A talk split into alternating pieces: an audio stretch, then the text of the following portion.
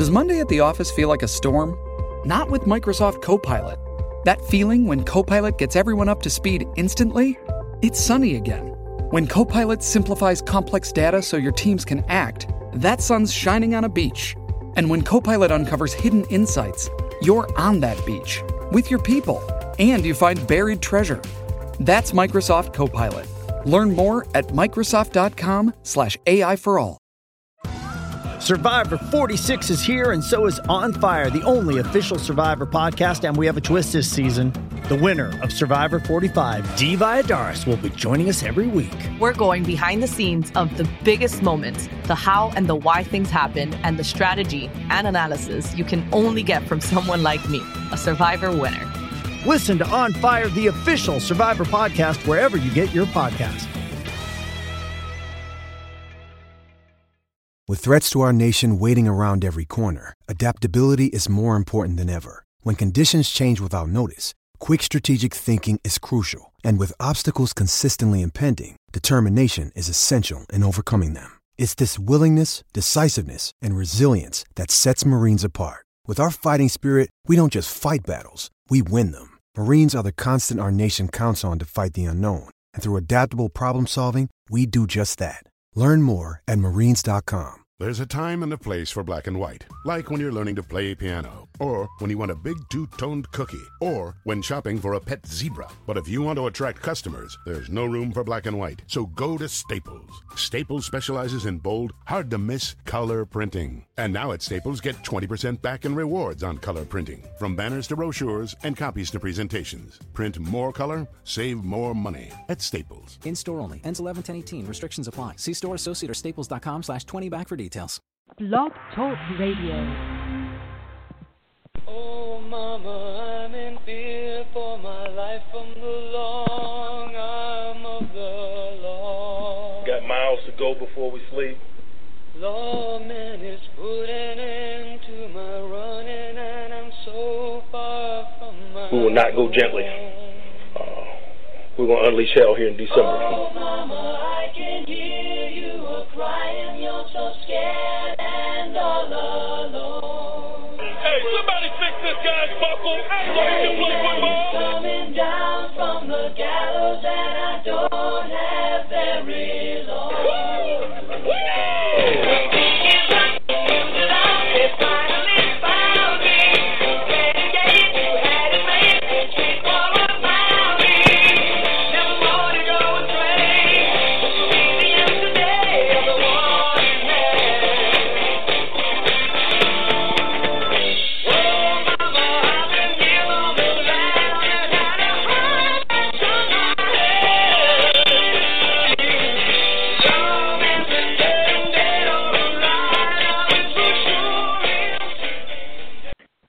sharp guitar of Tommy Shaw, the golden voice of Dennis DeYoung. When you hear Styx and when you hear Renegade, you know it's Steeler football. And it's July, and camp is coming in just a couple of weeks, and we can feel it.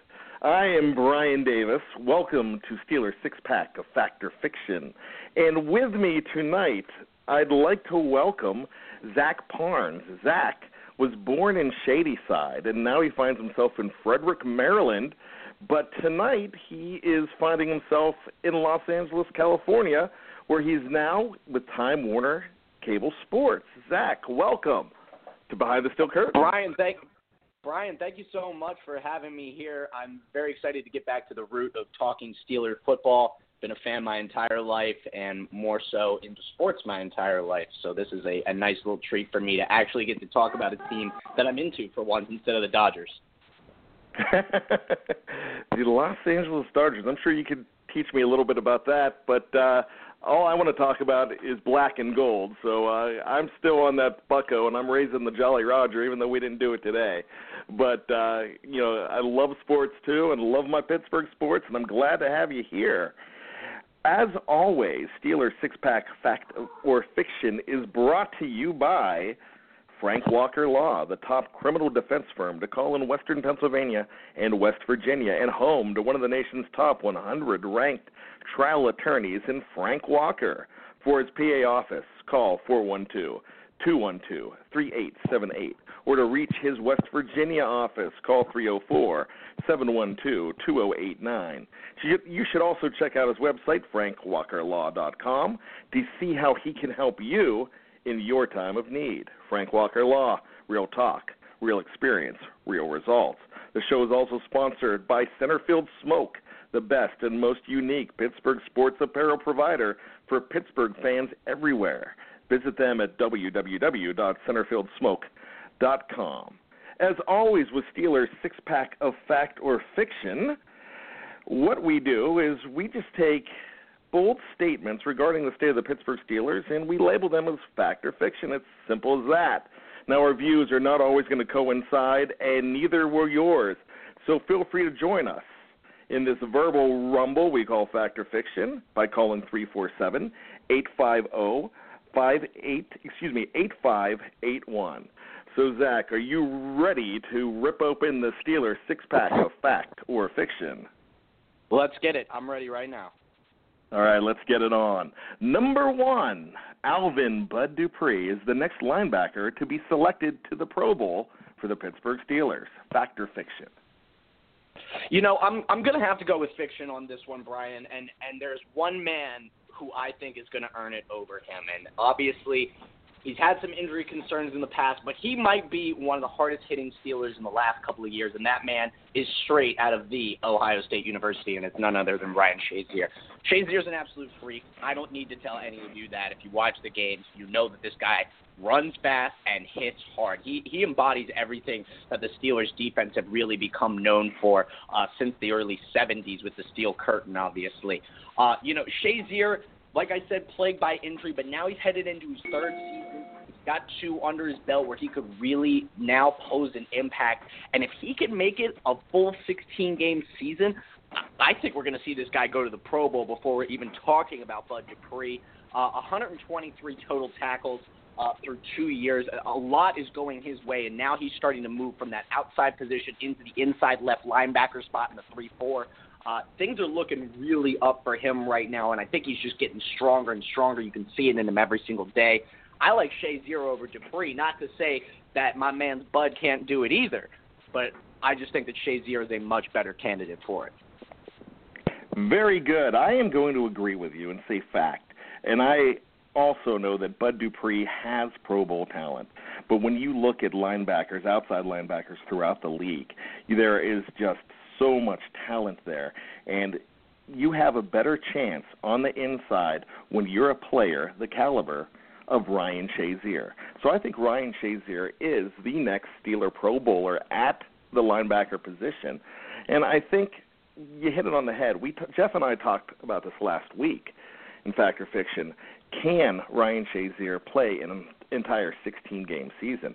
And that's really what what we're hoping for. But if he does, he is going to be not only a Pro Bowler, but he has the caliber of play to be NFL Defensive Player of the Year. That is how good Ryan Shazier, if his body can hold up, that is going to be able to be the thing that tells the tell. Tells the Listen, tale. I mean, there you go. the the guy's only 23 years old. Like I'm saying, you know, it, it's very very early in his career. We can't write him off right away.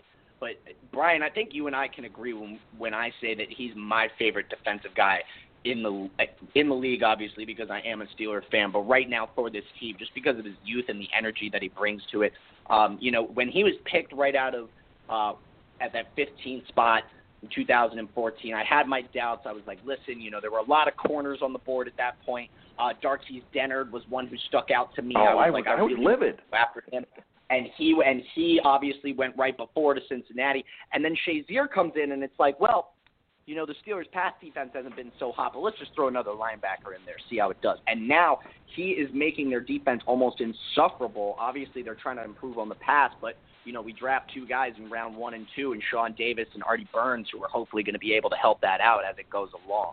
Um, so yeah, I, I think we're both in agreement that it will be Shazier over Dupree.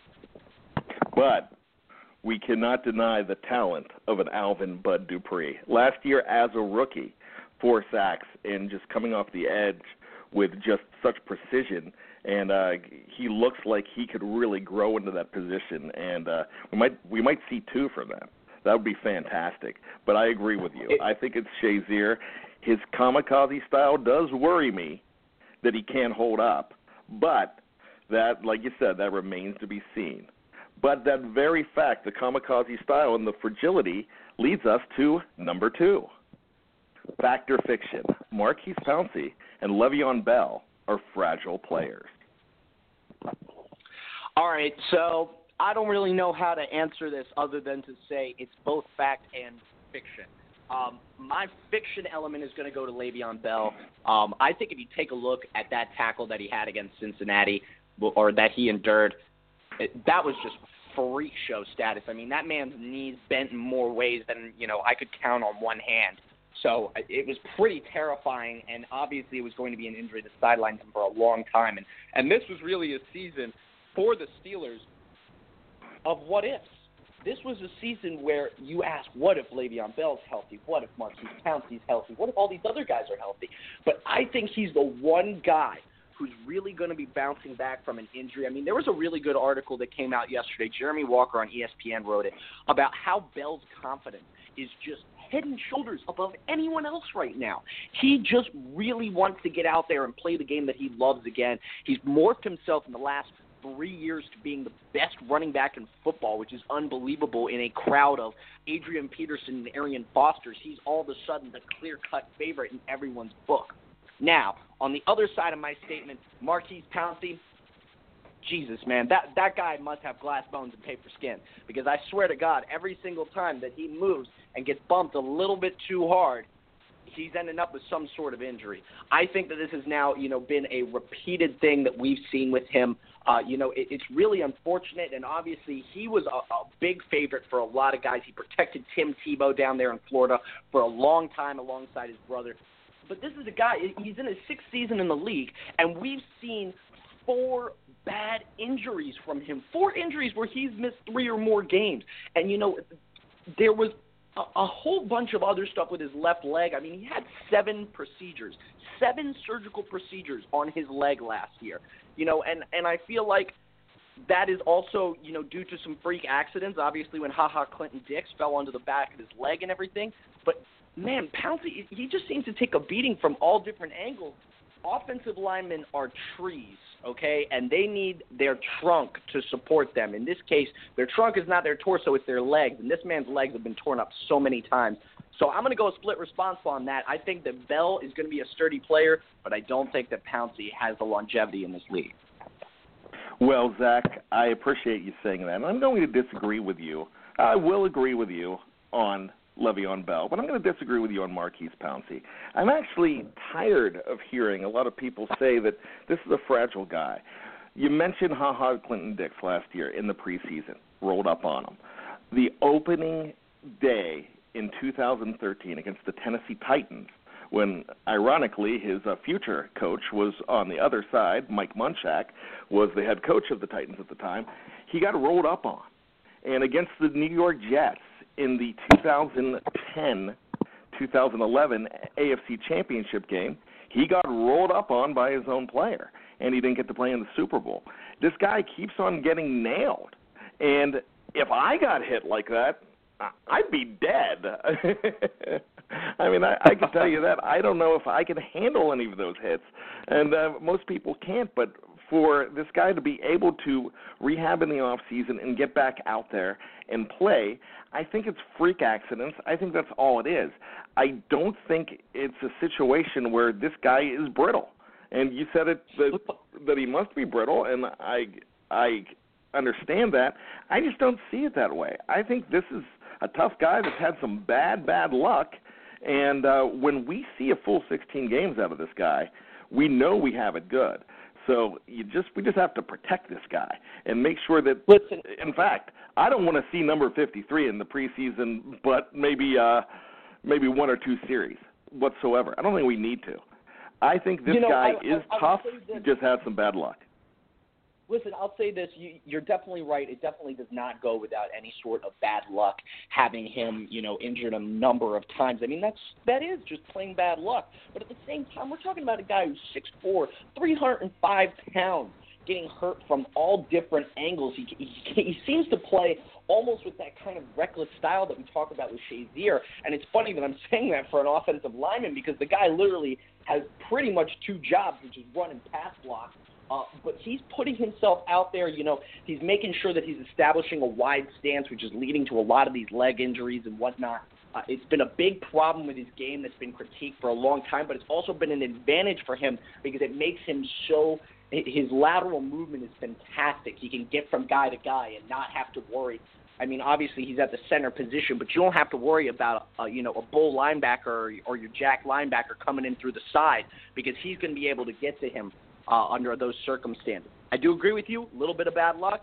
Still being said, he's got to do something to fix it. Make sure he's not out there getting banged up all the time. One more thing on Pouncey. They pull the guy a lot. The guy is in pulling situations, and uh, he's leaving himself out there to get nailed. So uh, we will agree to disagree on that one. On Le'Veon Bell, yeah, you know he's just getting, guy's getting attacked, and he's getting hit. And when you're a running back, that's just happening these days. It's not that he's fragile. It's the guy's a running back. And at this point, you know, they just don't have the longevity that they seem to do for years. You're not going to be seeing a Franco Harris playing for 12, 13 years there. You're not going to be seeing a guy like the Bus playing forever. It's just not going to happen. We just need to keep Le'Veon Bell healthy and Maurkice Pouncey healthy. That's the bottom line to that. Let's move on to number three. And before we move on to number three, I just want to mention we have a couple people on hold, and we will get to you as soon as we get a chance to. But we're going to move on, so please be patient. And if you do want to call in, feel free to do so. Once again, it is 347 850 8581. So let's move on to number three Antonio Brown, good old AB. He breaks the NFL single season reception mark in 2016. Fact or fiction?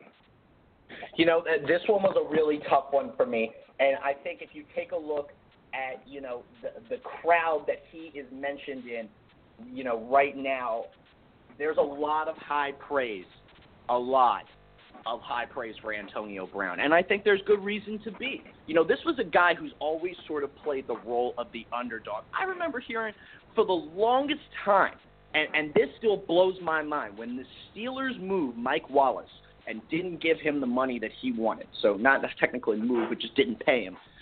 A lot of guys said, can Antonio Brown even be a number one wide receiver in the league? He might not have the cutting ability. He might not have the reception ability. And here we are. He's standalone, the best wide receiver in football. When was it? When was the last time that the Steelers or, or any Pittsburgh team for that matter had two of the best dominant offensive players in the league when there's such a deep talent pool. I mean, the only other thing I can think of right now uh, was the Pens with Crosby and Malkin, their first time that they came around to it.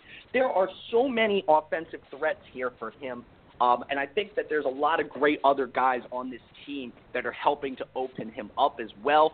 Uh, you know, we're seeing a lot of different performances from the wideout spot from guys like Marquise, uh, Markus Wheaton um, and, you know, Sammy Coates as well is getting in there. I think, though, that he is not going to do it. I think if you take a look, you know, the odds are against him. There's a lot of difficult things to happen. You know, he was seven under last year, so it's definitely feasible for him to get there, but he's got to beat 143. I think Marvin Harrison will have that record for a few more years, but maybe Brown can take a crack at it one day.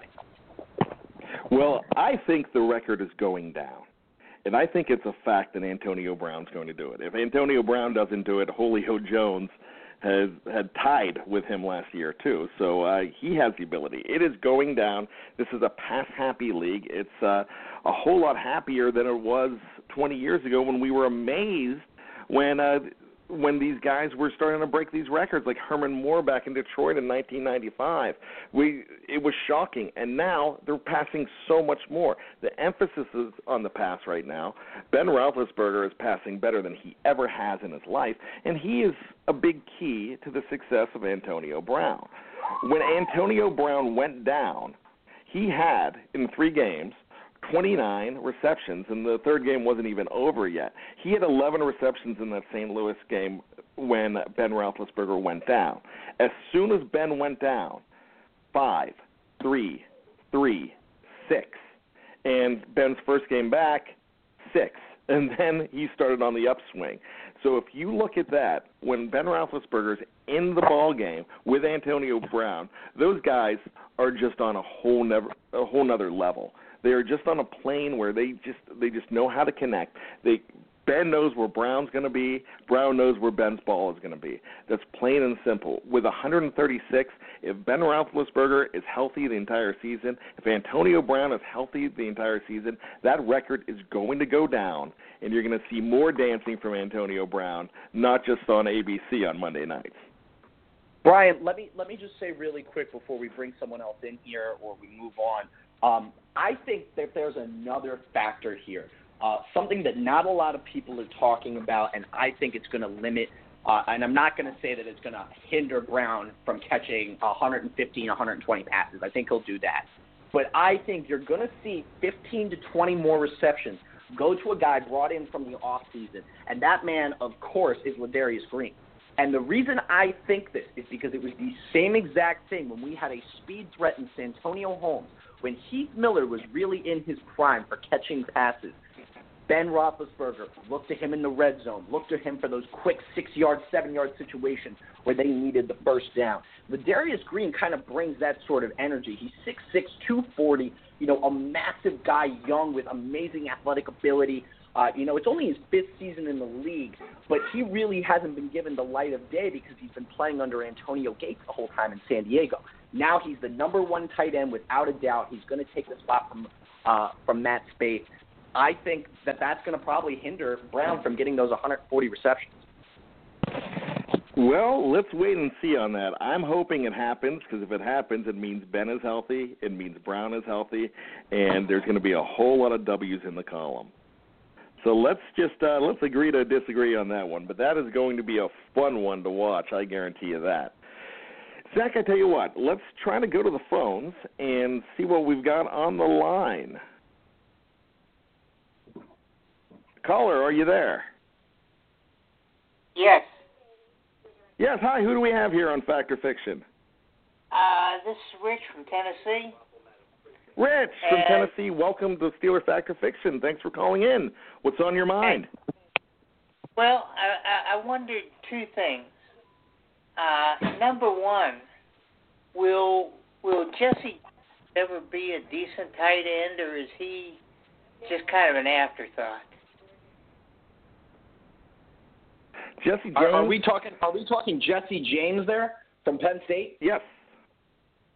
So I, you know, I, I think it's interesting because we really haven't seen a whole lot of this guy, and how are we going to rule someone out uh, from their second season? You know, he, he's a young guy. He's from the Penn, uh, the Pennsylvania area. You know, there's a lot of Steeler fans who really want to see him succeed. Uh, he had a pretty nice outing against Denver where he was blocking pretty efficiently and he caught a 22 yard pass uh, as well. Otherwise, I mean, we haven't seen a whole lot of receptions. I mean, I was just talking about Ladarius Green. I think that he and Spaeth are going to get the majority of the receptions. Sure, you'll see James in there every once in a while, but I really don't think that he's going to become the guy for the Pittsburgh Steelers right now, especially with them going out and making this move on Green. Maybe he finds himself somewhere else, which is kind of unfortunate for his Pennsylvania roots, but it might be what has to happen in this business. Well, I'll tell you what, Rich, what I'm excited about with Jesse James is the fact that in college, his junior year, he excuse me, his uh, his sophomore year, he caught a lot of balls. He uh he was a focal point of the offense. And then when Bill O'Brien left and Franklin came in, they just took the they took the uh, onus off of him and really weren't even going to him that much at that point. So he uh so Jesse James when he came in and he he caught that first touchdown pass against the Raiders, he uh he looks to have some pretty good awareness out there and can show he can catch the ball. But Ladarius Green is not going to be is, has was not brought in to be a blocker at all. Ladarius was brought in to catch the football, and he's going to have plenty of plenty of chances. We might see a lot of Jesse James in there with uh, a, a lot, but in blocking opportunities. Um, that's something that they're uh, with Heath Miller gone. They're going to need somebody to step up and it might just be Jesse James because Matt Spaeth, you know, he's I don't even know if he's going to make the team this year because of health. I don't even know if he's going to be around this year. So it might be Jesse James more importantly in there for his blocking. What's your second question, Rich? Uh, with all the good young talent we've got, and in, a salary cap era, are are we going to be able to retain the guys we want, or are we going to have to lose some just simply because we can't afford them? Well, you know, Rich, I, I think the first thing that comes to my mind was a few years ago, and I brought it up earlier with Mike Wallace. You know, this was a guy that a lot of people wanted to stay around. Uh, maybe not the fan base because they felt he was asking for too much money, but this was a this was from a talent standpoint, somebody who fit in really well in Pittsburgh. He had some phenomenal years there, and, and kind of since he's left, his career has been on the downside. I think you know now we're talking about you know salary limitations with certain guys. You're not in a perfect world. You'd love to keep everybody, but you're simply not going to be able to. So the question is, what pieces are the most important for you to retain that really aren't going to affect the team that uh, drastically? And you know, at the time, Wallace was viewed as an expendable piece and it turned out to be one of the best decisions the Steelers ever made. So you kind of just have to trust in management and what they see uh, in that sort of situation. That being said, I mean there are certain guys who are going to be at, looking for big money uh, down the line, you know, further down the reserves, especially with uh, Darrius Heyward-Bey, the kid out of University of Maryland, who all of a sudden still has the same speed that he did in college. You know, he's a nice wide receiver to have in there every once in a while, but a guy like him probably is not going to be able to stick around uh, as much as we'd like to keep him because he's probably going to be getting some big salary offers otherwise. Um, I, I really don't know how you feel about this, Brian, but I think it's almost a little bit too difficult uh, to retain just about everybody. I agree with you wholeheartedly. The guy we are, unfortunately, I think we're going to lose after this season. It's going to be Markus Wheaton. I do not see many opportunities to keep him with uh, with the other concerns on that team because we have to look at David DeCastro. We're going to have to throw some money at David DeCastro. Also, Antonio Brown, his his contract is going to be coming up, and you know he's going to want to, he's going to want a lot of money, and uh, that's someone that seems to be a Steeler for life, and I just don't see him going. So that's that's quite possibly a guy you're going to see, no matter how well he does this year, just not being able to fit. It reminds me of old number 88, Emmanuel Sanders from a couple years ago. I mean, look how I mean he was okay in Pittsburgh, but he had some flashes of brilliance. He left. He went to Denver. Next thing you know, he's in the Pro Bowl, um, and doing very well. And uh, not only that, fantasy football owners love this guy too. I mean, he Markus Wheaton could be that same kind of player as Emmanuel Sanders, going to another team and ending up in in the Pro Bowl. And I'm afraid that's going to happen just because there's not a lot of room. And the other thing is, we don't really know what's going to happen with Martavis Bryant. We don't know about that that uh, suspension. It's not just it could be more than a year. We that has never been really said. It was always said at least a year. So so uh, that might that might uh, weigh in on the equation also.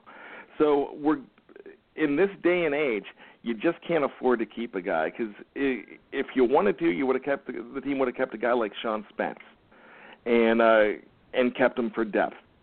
Eh, but it's just not possible.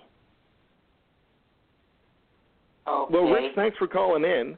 With that being said, we are at the halfway point of Steeler Fact or Fiction, and we are going to go to a break with this message from Frank Walker. Smart or stupid? Those strobing lights in your rear view, that flashlight shining in your face. License, registration, and insurance, please. The little adventure you're about to have with this guy? Uh, I'll need you to step out of the vehicle, please. Okay, so you've done something stupid. Fix it with a smart move. For DUI or criminal defense, call Frank Walker of FrankWalkerLaw.com. He knows his way around a courtroom. 412 532 6805, 412 532 6805, or FrankWalkerLaw.com.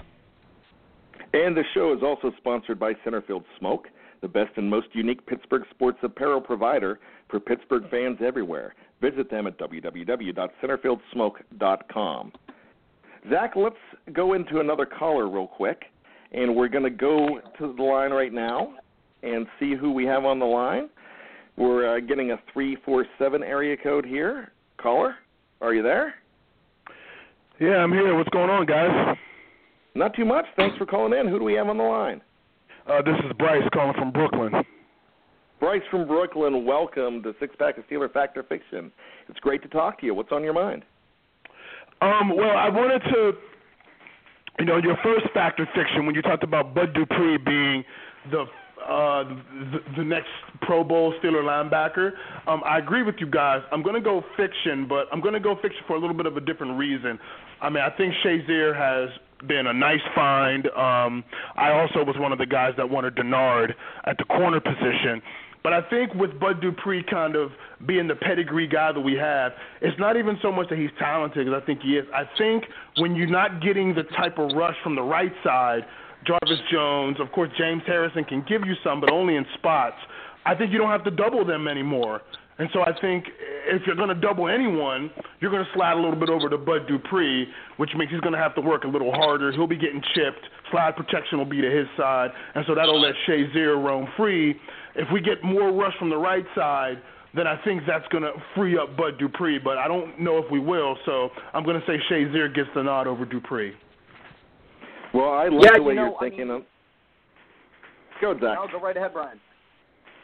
I like the way you're thinking, and I agree with you completely. That is a great fact. So I think the best thing for Steeler fans would for them both to make the Pro Bowl. Zach, go ahead. Yeah. you know, right now, I, I think it's interesting that you bring up the double teaming comment because just on the other side, there's a guy who's probably just as scary as Shazier and Dupree, and that man is Lawrence Timmons. I mean, this is a guy who's now a seasoned vet, 10th season right now, and he has just mastered the art of tackling and getting to the quarterback. Uh, you know, obviously Jarvis Jones hasn't been the hottest uh, factor as of late, but you can definitely think uh, that Timmons is going to help him along the way. So I, I agree with you, and I think, and Brian agrees with you as well. You know, we both like Shazier, but definitely great point bringing up that the right side's going to have more to work with with those two scary fellas on the left. Well, it's great to have Brooklyn in the house. Thanks again for calling in. So let's go back. Let's go uh, on with uh, six pack of Fact or Fiction, and let's talk about some of the rookies. Let's start with Javon Hargrave. Fact or Fiction, Zach. Javon Hargrave starts week one at nose tackle for the Pittsburgh Steelers as a rookie. You know, I I love to say fact. I'd love to see the young guy get himself in there you know, I think that he is a very, very talented player. Um, and I think that there's a lot of people who can learn from him. He brings a great work ethic. That's one of the things that they preach with him uh, was his work ethic, and that's why he was so draftable uh, out of such you know a kind of obscure school, um, coming up in the third round there. So I, I think Hargrave in a perfect world where you know you want to give the ball to the young guys, and maybe if this was a situation where the Steelers were rebuilding, yeah, I think he gets the start there. But but I think for anybody who's been watching the Steelers, uh, you know a few things right now. You know that right now, probably the best player on the defensive side is Cameron Heyward. Now, obviously, him at the defensive end slot, he needs someone strong, powerful, and experienced who can do that. And that man is somebody who the Steelers have just brought in, and it's Cam Thomas. Uh, you know, he has really, really been um, a type of guy who's who's going out there and doing his best. But now Thomas finds himself uh, in St. Louis. So I think that there's you know a lot of controversy about who's going to end up getting this spot. Um, but I don't think it's going to be Hargrave. I'm going to have to go with fiction on this one. So you're saying that Daniel McCullers is going to be the uh, starter week one yeah, against you know, Washington? As, as little as little as I would like to say that, I mean, listen, this is a guy who at least has a few seasons under his belt. I mean, he played really well at Tennessee. We really haven't given him the benefit of the doubt to give him the actual start yet. Why give it to a rookie over the man who, who's worked hard for this spot, uh, you know, and has done his best uh, with what he has? He's working on his footwork. He looks a little more agile, but I, I really don't know. I think that we'll probably see Hargrave in there at some point if he, you know, if we don't see enough out of McCullers. But I think for sort of seniority's sake, we're probably going to see him there week one. Well, here's the nice thing, Zach, of a guy like uh, Javon Hargrave. 15 sacks last year in college. He is uh he's not a mountain of a man like a guy like Daniel McCullers. That guy is just humongous at six eight. It's, just amazing. But uh he can't get down like a guy like Javon Hargrave is going to be able to get down. Also, you know, you're seeing a lot of four three these days. And the traditional Joel Steed, Casey Hampton type nose tackle in Pittsburgh, that's uh, that's evolved. That's gone by the wayside, and I think you're going to be seeing a guy like uh, Hargrave being moved over into a second defensive tackle. So you might be seeing both of them. As far as the starter week one, I just don't think it's going to be the rookie, but I would say by week three, week four, you're going to see Javon Hargrave coming out out of the tunnel at Heinz Field. Here's the thing, though. a starter. You know, the, the Brian, the NFL is becoming such a pass-first league, and that was the biggest knock on him in his draft profile was the fact that he is so raw as a pass rusher. I mean, this is a guy who, you know, he's built really well, but that is a blessing and a curse for him because he's relying on it so much that he doesn't actually let himself finesse enough or use some moves to get to the quarterback. You know, in a league, especially against teams like you know where you're going into Baltimore and you're playing against Joe Flacco, uh, you know who the rest of the world seems to think is elite, but we obviously know better. Uh, when you're playing against the Tom Brady's or you know Aaron Rodgers of this league, where they're dropping back 40, 50 times a game, it's gonna be really difficult for a guy like that to get in there who's relying on raw athleticism at the next level against some of the best centers and guards in the league. I don't know. I, I think it's definitely going to take a little bit of a learning curve for him to get the feel of the pro game. I like McCullers' foot. All righty. We will agree to disagree on that one also. Let's uh, go to number five, and in fact, Zach, I'll let you take over on this one on one of your fellow Marylanders. One of my fellow Marylanders right here. That man is none other than Sean Davis. Now, Sean Davis, uh, ladies and gentlemen, uh, a very flexible player at UMD, played both safety and cornerback, but however was drafted uh, mainly to play the safety position. So our fact or fiction here, number five, Brian, fact or fiction. Sean Davis will play corner for the Pittsburgh Steelers some point this season. I'm going to go with a very, very lean fact. In different packages, he might play, but he's brought in to be a safety, and he's stronger. He's more of a hitter. He's the Steelers drafted him as a safety, and I don't think his production at corner, although it was okay in the Big Ten last year, it it wasn't what he made his name for as a safety. So yeah, we're probably going to see him maybe in different packages in being able to play in, as a corner, but uh, I don't think that's what he's there for. Yeah, you know, I I think that that is a, uh, as much as a tentative fact as it is a probable fiction for you. Um, I'm gonna have to say fiction in it myself. Listen, the guy's super stubborn. He he's dedicated to learning lots of things. Cool little side bit about Sean Davis. He's actually trilingual in Chinese, French, and English. And he always said growing up it was so difficult for him to learn Chinese, but he kept putting his nose to the grindstone uh, and then finally ended up learning it and can now speak it fluently. So it, this is the type of work ethic that you're going to get out of this guy. I'll be dropping an article, hopefully, on PTFC, a little bit more of an in-depth feature on him. But he's really an amazing player, but at the same time, his character doesn't want him to say that he can't really play corner. Listen, this was a guy when they played Bowling Green was beat for 128 yards at the left corner slot for Maryland uh, and gave up two big touchdowns. I mean, to a team that was so average. Maryland ends up winning the game, but the longevity of it is that this guy can't compete with NFL wide receivers match up one on one straight from the line. It's it's just not going to happen. He loves to hit. This guy's super Polamalu esque. I, I hate to compare anyone to one of my favorite players to ever play football, but this guy loves to run fast and hit hard. He's much better out of the farther backfield. He's a safety. Don't even try him at corner. Very good. What about what about playing time for for a guy like Davis this year with uh, Rob Golden in there? Are we going to see a lot of him? You know, he's a second round pick, so you you got to assume that he is going to come out at some point. Uh, Robert Golden obviously has had his moments, but I think when we come to the end of the year, we're going to see Mike Mitchell starting alongside Sean Davis. That's going to be the two safety setup uh, for the Steelers there. Well, I tell you what, I am definitely excited about Sean Davis. When they drafted him, I was thrilled. There was some people that that were complaining because everybody wanted uh, Andrew Billings every single round, but I was excited about Sean Davis coming in. I I'm excited about I'm excited about the fact that he is trilingual.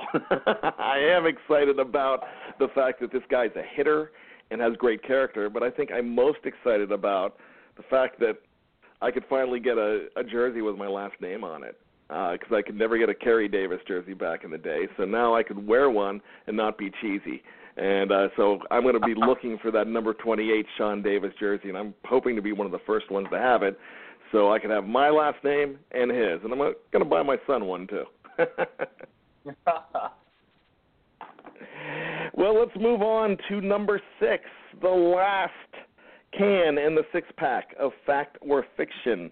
And this is one I think we are going to get into a little rumble over and uh, some ruffled feathers here. Number six, fact or fiction. If Ben Roethlisberger does not hoist the Lombardi Trophy at season's end in 2016, his championship window will be closed. You know, Brian, I, I, I think you and I talked about this a little bit before the program, and I agree. There's there's going to be some haymakers flying here. I'm going to say fiction. yes. Fiction 150%. This is a team. I, I led off today's segment with last year's Steelers were the what if Steelers. That was a team where if everyone was healthy, they definitely could have squared off with Denver and battled for that AFC division title on their way to a Super Bowl. And I am of the belief that if everyone was there, Carolina, it would have been a really tight matchup. Cam might have exploited us a little bit deeper, but who knows? The championship window is not over for Ben Roethlisberger, and I'll tell you why. You have, like we were saying earlier, the best two offensive players in football. Le'Veon Bell at your halfback, and then of course you got Antonio Brown out wide. Roethlisberger playing better football than he ever has at his age. I mean, who would have thought that? Who would have thought that the guy from Miami of Ohio, okay, literally the savior of this team at age 34 is playing better than when he won a Super Bowl at 26 or, or 28. This is a guy who honestly has a lot going for him, and the team is just getting better. The team is just getting better. We just talked about one of the draft picks. How about we talk about the first round draft pick, Artie Burns? Those are two guys straight off the bat who are now addressing the Steelers' greatest weakness. I, I felt like this year's draft was the first year ever where the Steelers took a look and said, hmm, where are our problems? And then drafted to fit those problems. The Steelers have always been on the draft the best player available, offensive on defensive standpoint. This was a draft for need pick, and Artie Burns is going to come out there probably starting at the corner spot, and let's hope he helps the Steelers pass defense. I think that with the changing pace of the league, there are a lot of teams in the AFC right now who are restructuring. Denver without Peyton Manning is completely different. Uh, you know, we're seeing a lot of other teams. You know, the Patriots are making runs at certain guys, but even they are not invincible either. And you know, I, I think the most interesting thing is is when you take a look across the division, it feels pretty weak. Um, you know, I, I definitely think the Bengals could be serious contenders at one point, but do I think they have every piece? No shot. I think the Patriots are always a threat. Uh, you know, you got some teams out west in Kansas City that could potentially make some knocks. The Steelers are set for a long time. They've got a nice balance of young talent uh, along with drafting towards their slots where they are going to have a lot of, or where they had a lot of issues. So for that reason, I'm going to have to say a hard fiction. Well, in the National Football League, in the landscape of 2016, you need to have those stars, like you mentioned. And in 2016, the stars are here. If they align now, I really think they're going to win the title this year. I think it could happen if the defense plays top 10 defense and what they drafted for. If it's if if it's what that's been set up for for 2016, it's probably going to happen. if everything goes right. However, not everything goes right because you saw last year. I agree with you 100% that in 2015, if you had a healthy team, that team is hoisting number seven, and we're talking about number eight this year. But, you know, injuries are going to happen. And also, you're going to start losing players. We just talked to Rich about 10, 15 minutes ago about keeping these guys. David DeCastro might not be a Steeler for life. Le'Veon Bell, DeAngelo Williams, they are at the end of their contract year. This is it. This is their last year, possibly. Not, you're not going to have both of them after this year. And you might not have any of them. And you might not even have your fullback, Roosevelt Nix. Roosevelt Nix, his contract is up too. So that's three running backs right there that it might be completely changed. Antonio Brown wants huge money. What if they decide not to give it to him? The time is now. The writing is on the wall for right now for this to be a championship team. What scares me is the fact that this could be it for the Ben Roethlisberger era. I'm hoping it's not. In my heart, I don't think it is. So that's why I'm going to say fiction, but I'm scared to death to say fiction. I hope I'm wrong. I mean, I hope I'm right when I say fiction, but I hope my fears are completely wrong and you're seeing a run for years and years and years and we're we're adding seven, eight, nine, ten. But is it gonna happen with the parity in this league, with the fact that any team that could go three and thirteen one year and be in the playoffs the next year? Just don't know. In this league, you have 32 teams. One team's going to win it. They're all making changes to win that. I think this is the year, and it might be 2016 or bust. But I'm going to go with fiction.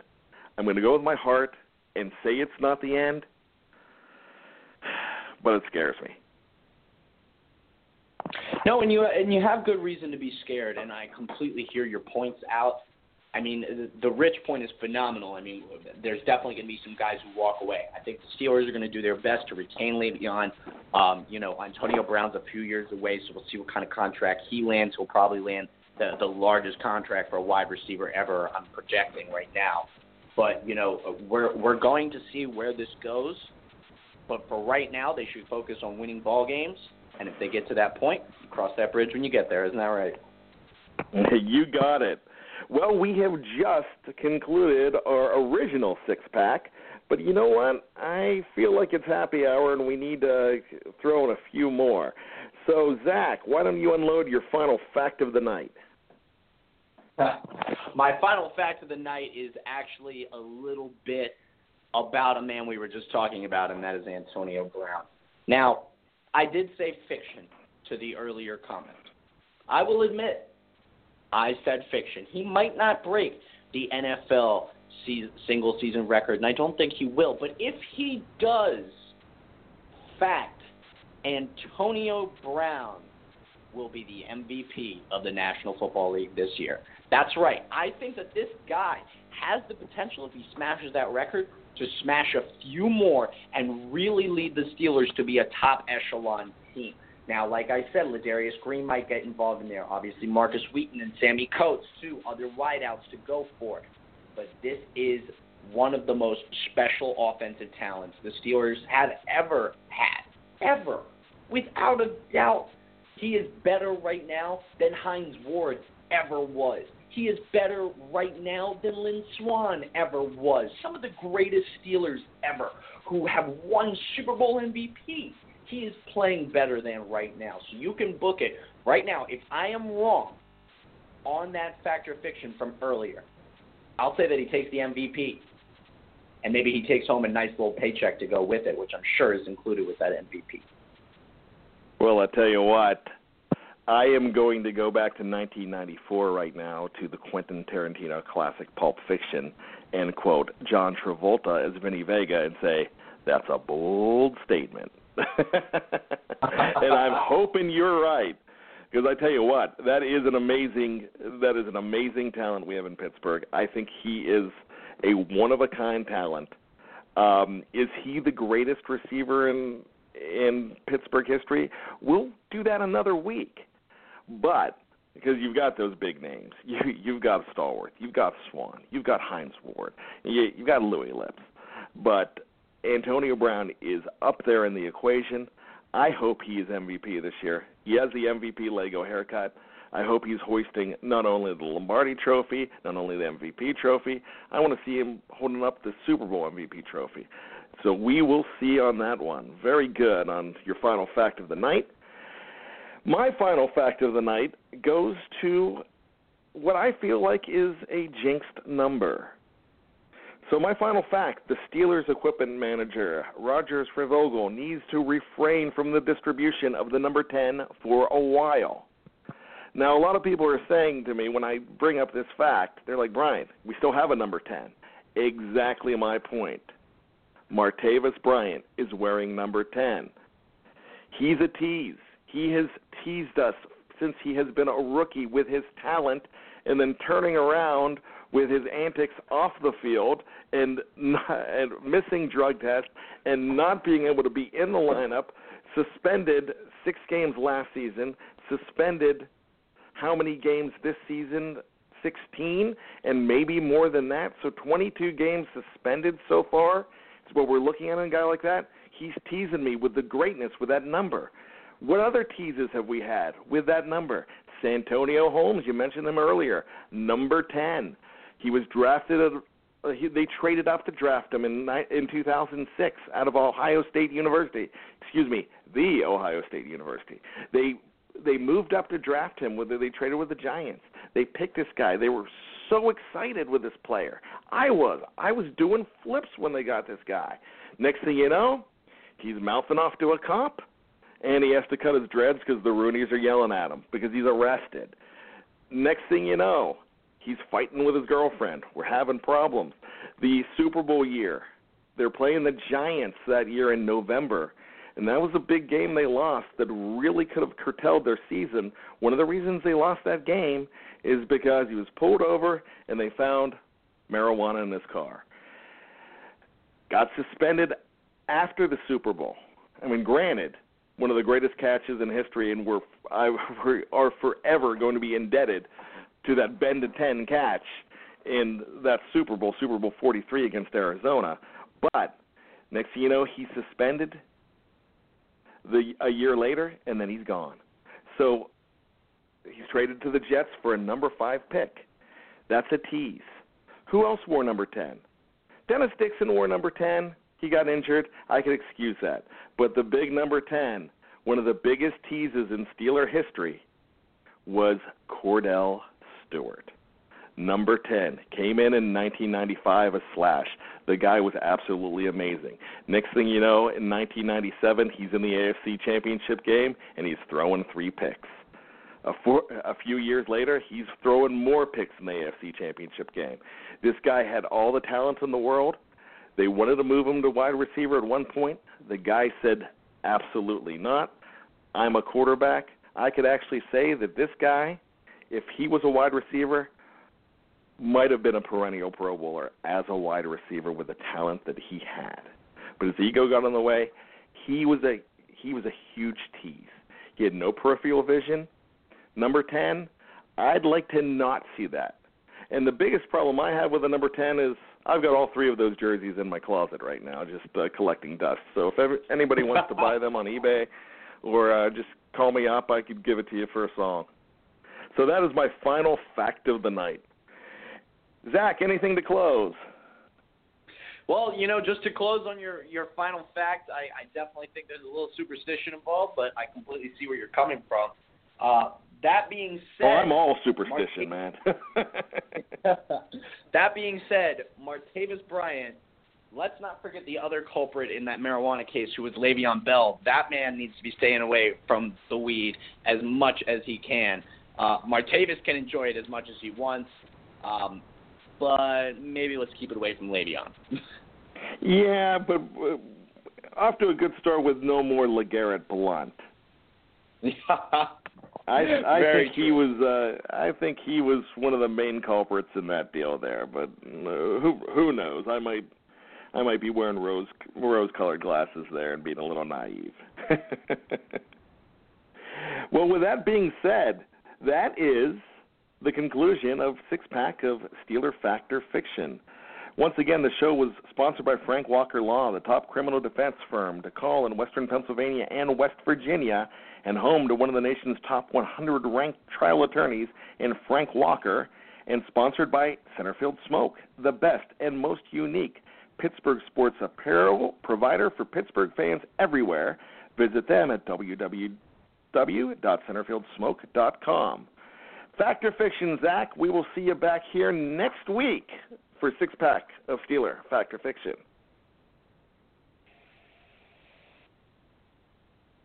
Zach.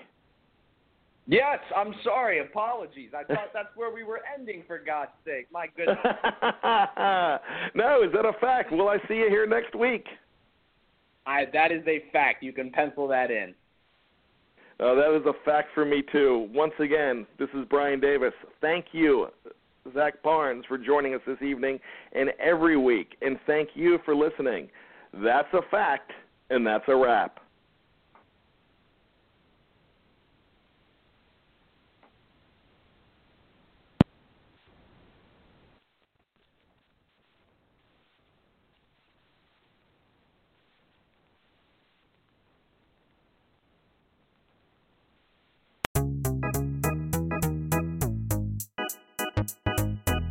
Hey, I'm Anil Dash, and I'm the host of a new show called Function from the Vox Media Podcast Network and Glitch. This season, we're talking with experts about why our voting machines are so bad and how that might hurt our elections. We'll also talk with an animator to find out how popular dances from the real world end up in video games. And we're going to tackle the biggest question in tech why do so many celebrities use screenshots from that Apple Notes app to make their public apologies when they screw up? You can find new episodes of Function every Monday on Apple Podcasts, Stitcher, or wherever you listen to podcasts. And thanks to Microsoft Azure for sponsoring Function.